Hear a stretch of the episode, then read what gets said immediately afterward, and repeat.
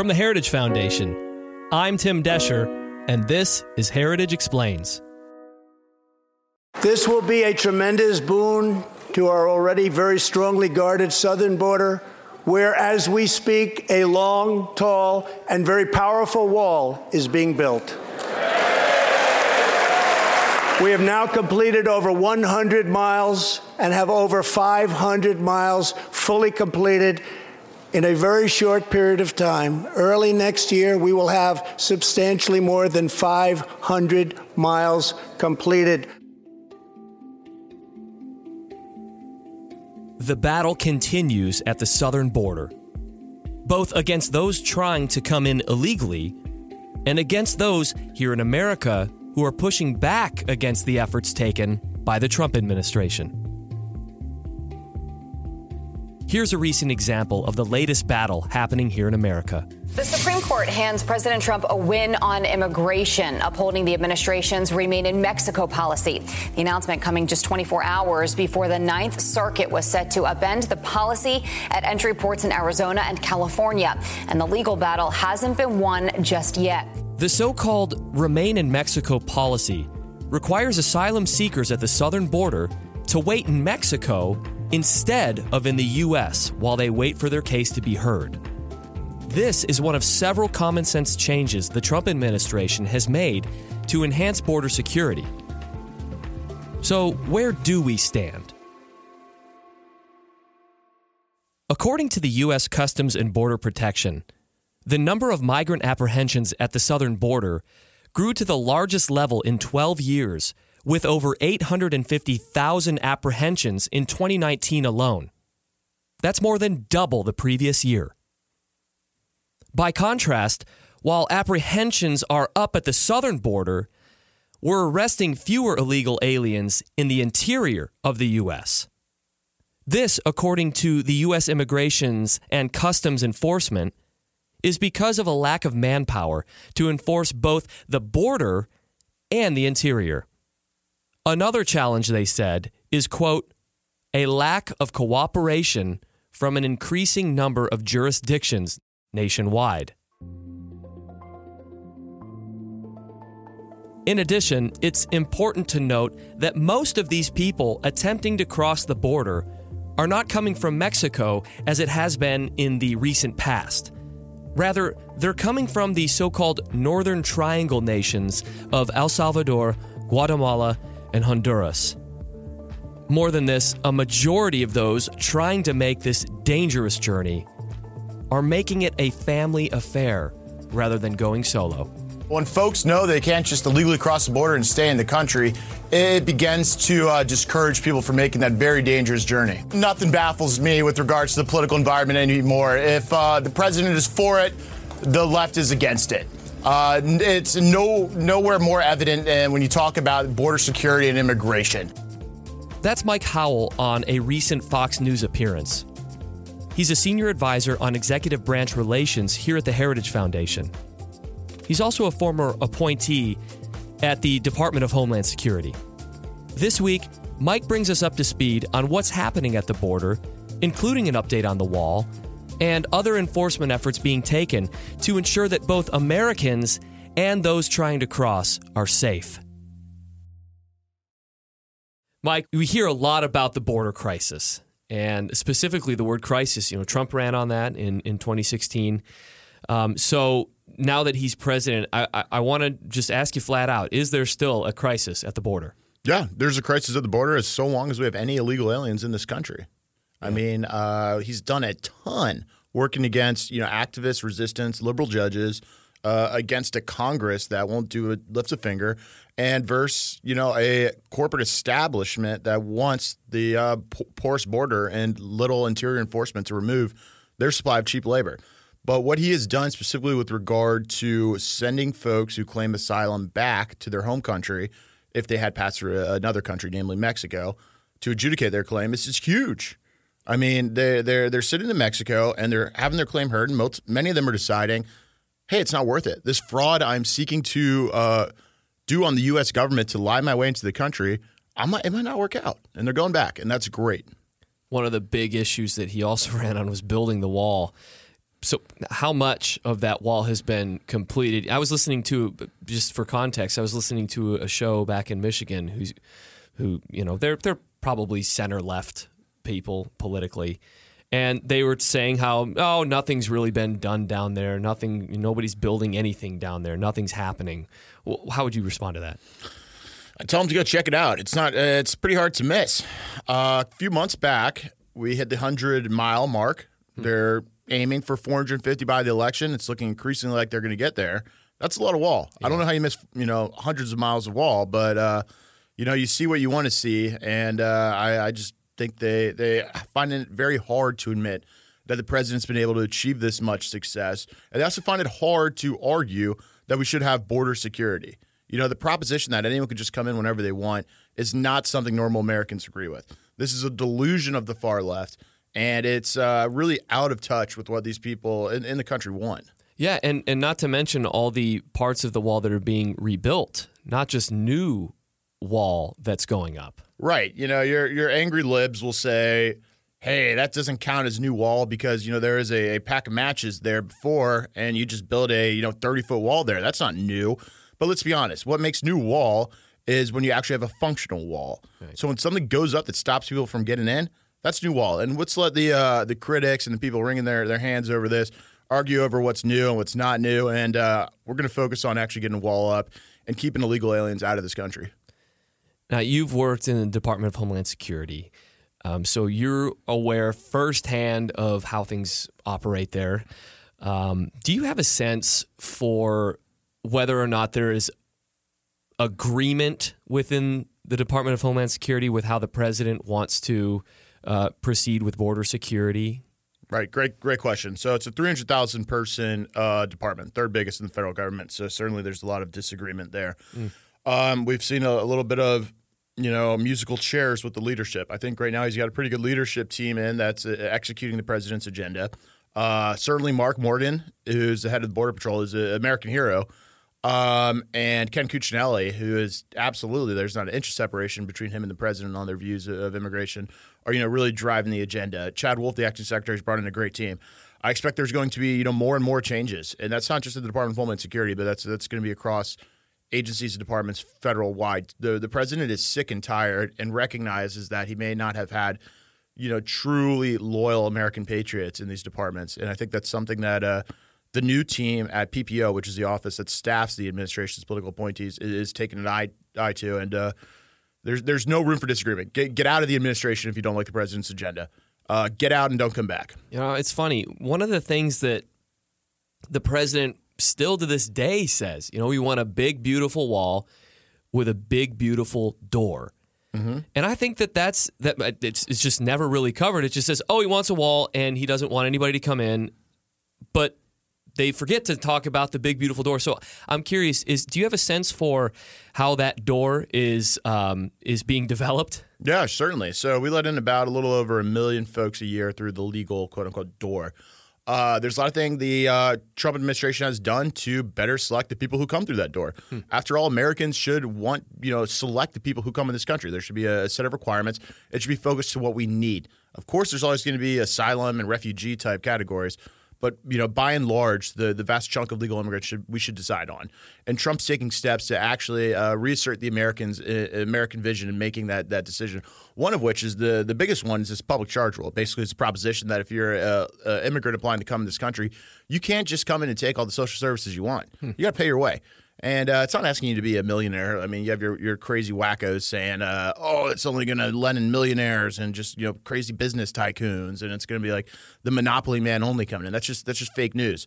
What what it's asking is that you have a little bit of respect for this country, in that you make a plan. Here's what my plan is when I get to the country. Here's where I'm going to work. Here's someone who can vouch for me in case I go on the public dole. I mean, if we can't ask for that, what kind of country are we? It is of the utmost importance to all of us here at the Daily Signal to ensure you are receiving the best information about how you and your loved ones can stay healthy during the coronavirus pandemic. Here is an important message from Dr. Anthony Fauci, the director of the National Institute of Allergy and Infectious Diseases, on what to do if you think you might have COVID 19. People who are sick should stay home. You don't go to an emergency room, you don't go to a clinic. You get on the phone and you ask for advice and instructions from your physician. Then you use those instructions to determine what you're going to do. But the first reflex should not be I feel sick, I'm going to go to an emergency room. I feel sick, I'm going to just go to a doctor's office. We need to physically separate. Ultimately, you may need, obviously, to see a physician or to go to a hospital. The first reflex should be to make a call to your physician. Mike, a, a, devastating story has developed over the last day. We saw that a pregnant teenage girl uh, from Guatemala um, was was trying to climb over the wall, and uh, she fell 18 feet, and it killed her and it killed the unborn baby. Obviously, um, now these are the kind of headlines that, of course, the left will use to say, "Hey, this wall's immoral."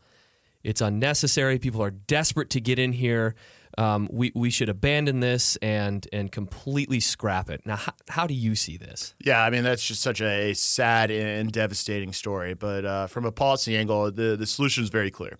If you put on a green light to people to to come to the country and encourage them to take a very dangerous journey, and the most dangerous part is in the wall. I mean, what happened was tragic there. But what we've seen over, you know, we have decades of evidence of this, is that when the cartels run these human smuggling operations, they're raping people, hmm. they're killing people. They're abusing children in ways that would that make your stomach turn. This isn't your run of the mill uh, American type violence. Our gangs would blush hmm. at this type of behavior. And so when you tell everyone, "Hey, come to the U.S., engage with these cartel smugglers, you know, cl- try to climb a wall and evade U.S. police," bad things are going to happen. Hmm. And we need to get the message out that this journey isn't worth it. Luckily, uh, the Trump administration is sending a lot of people back. And so we have a lot of messengers going into those local communities and, and saying, hey, look, I, I paid, you know, I, more, I, sold my house and used all my funds. I paid a cartel coyote to take me and my family. These terrible things happened. Like I'm a shell of a, a person I was, you know, when I left don't do it, man. It's it's it's not worth it. Yeah, and you mentioned um, these the cartels that are bringing people to the border and encouraging these I mean come on. She there's there's no way that she thought I'm going to fall and die and I'm going to lose my baby. There's no way she thought that because she's being told that this is how you do it. This is how you get into America. And I think that that is probably one of the more um, devastate also one of the devastating parts of this. Yeah it's it's it's sad all around it needs to end. And those in Congress and in the media and in these NGO international leftist organizations which are driving this. Make no mistake. People aren't sitting around in Guatemala coming up with this idea all on their own. Like, here's my, based on my understanding of U.S. asylum law, here's how we can trick the system. Like, the local Guatemalan attorney is not thinking of that. It's these NGOs and these leftists who are coming down and these lawyers who are advising people on how to game the system, who are indirectly funding these cartels. And, honestly, it's, it's, it's such a devastating and ugly thing for them to do. And then to turn around, to have the audacity to turn around and then try to blame the death of these innocent people, well, on, you know, the administration or whatever the conservative they want to yell at is is morally reprehensible. And we as conservatives should have more courage in calling these people out for, for what they're doing. They're they're risking human life to try to win a political game. We we see all over America that certain left leaning cities are using every sort of loophole they can find in order to let people, non citizens, vote yep. in their elections, which obviously starts the process of getting them on the voter rolls and, and, and things like that. Do you see um, do you see any of this getting better throughout um, a, a, Trump presidency, or is this just, dev- just something that's going to continue to happen? Right. The the bathtub's overflowing and Trump's turning turning the uh, nozzle down, if you will. I see. But uh, one in 10 voters in this upcoming election will be, or eligible voters, is an immigrant. Wow. Their strategy has been a success. And that waters down the American, you know, sovereignty and the ability of Americans to decide, you know, who they want to elect in their politics. Americans, by and large, agree they don't want more immigration into this country. That poll after poll after poll uh, uh, shows that Americans want control of their borders. They want control of the overall numbers of people coming in, and they want to decide that themselves. The problem is uh, this country's been hijacked by this far left agenda, and it, we have a paralyzed political system which will pass no legislation to to fix it. And you ask, like, why no legislation? It, it's obvious. If you're on the far left, why change a thing? This is working out great. Hmm. Like it, inaction is the best thing they can do. Talk um, talk more uh, not about the wall, but what else is happening on the southern border to prevent and to stop people from illegally crossing the border? Right. So there's a the the biggest thing is this Remain in Mexico program, which you may hear a lot. It's also called MPP, but it's basically the the system in which people applying for certain claims have to adjudicate their their claim in Mexico. So it's the biggest legal thing that that we're doing. Because beforehand, guess what? You you you, you just come into the country, you make your claim, then you sit around and wait and get you know all sorts of other reasons to remain in the interior, and then we have a absolute handicapped immigration customs enforcement ICE you know, who only removes about 250,000 people a year. Hmm. You know, we haven't counted how many illegal aliens are in this country. Everyone's just guessing. And guess what? The numbers stayed the same according to the quote unquote experts for the last, you know, couple decades of 12 million. Hmm. If you believe that, like, I, I, don't know what to tell you. Uh, hmm. 400,000 uh, birthright citizens are added each year. Those are children of illegal aliens. 400,000. Wow. If you're in a small town in America that's around that size, imagine that. Your voice, your town's cumulative voice in this country is replaced each year by 400,000 additional uh, you know voters who are children of people who broke our laws, who are trespassers in this country, who have no legal right to be here. Mm. And we're rewarding them with the greatest prize in all of human history. That's citizenship in the United States of America. And we're giving it away for free. And that should offend every last person in this country, especially those who, you know, don't want to see an absolute far left takeover and this just turn into a, uh, you know, third world country. Let's uh, let's look to the future here what do you see can be one of the best things the Trump administration could do um, while they're in office? Mm-hmm. Um, is it continuing to build the wall, or is there something else that they can pursue as well? Right. So there, there's two two fronts I think of this. One is what we're doing on the border. You know, the Remain in Mexico program and the wall and stopping people from getting in in the first place is huge. Because mm-hmm. once they're in, you got a removal problem and you have very limited resources. So I, I get I get the administration a plus on what they're doing down at the border. Now you have the problem of what to do with everyone you know already in the country. These millions and millions. Let me tell you a quick stat here. There's a million people in this country legally who have gone through the entire legal process we afford to them and have been adjudicated to be removed. One million fugitives from from ICE. Wait a minute. So they've gone to immigration court. Mm-hmm. They they've been told get out of the country. Yep and they're still here. A million people. A million people. Holy moly. And so you have all these, you know, liberal wackos saying abolish ICE. My response is, heck, there's barely that even much ICE in this country. you know, if we got a million people, if, you went out and you and I had a big old night and got got a DUI and broke into a, a bank and did all this stuff, and woke up with a warrant for our arrest. Let's not do that. Yeah, let's not do that. but you know where we'd be the next night. Yeah. You and I would be sitting in a jail, humming along, playing the harmonica. Uh, that's not the case for them and it, it's a joke. So we need to match and rev up the ICE resources to match the threat of illegal aliens in this country. We, as conservatives, we believe in the rule of law. We believe in consequences for those who break the law. Those consequences need to apply to every single illegal alien in this country. So what the Trump administration can do a better job, and they're very limited by you know the resources given to them by Congress. But they need to make the case that they need to have the funding and the personnel to meet the threat of these folks in this country, uh, and get them out. And they got to go home.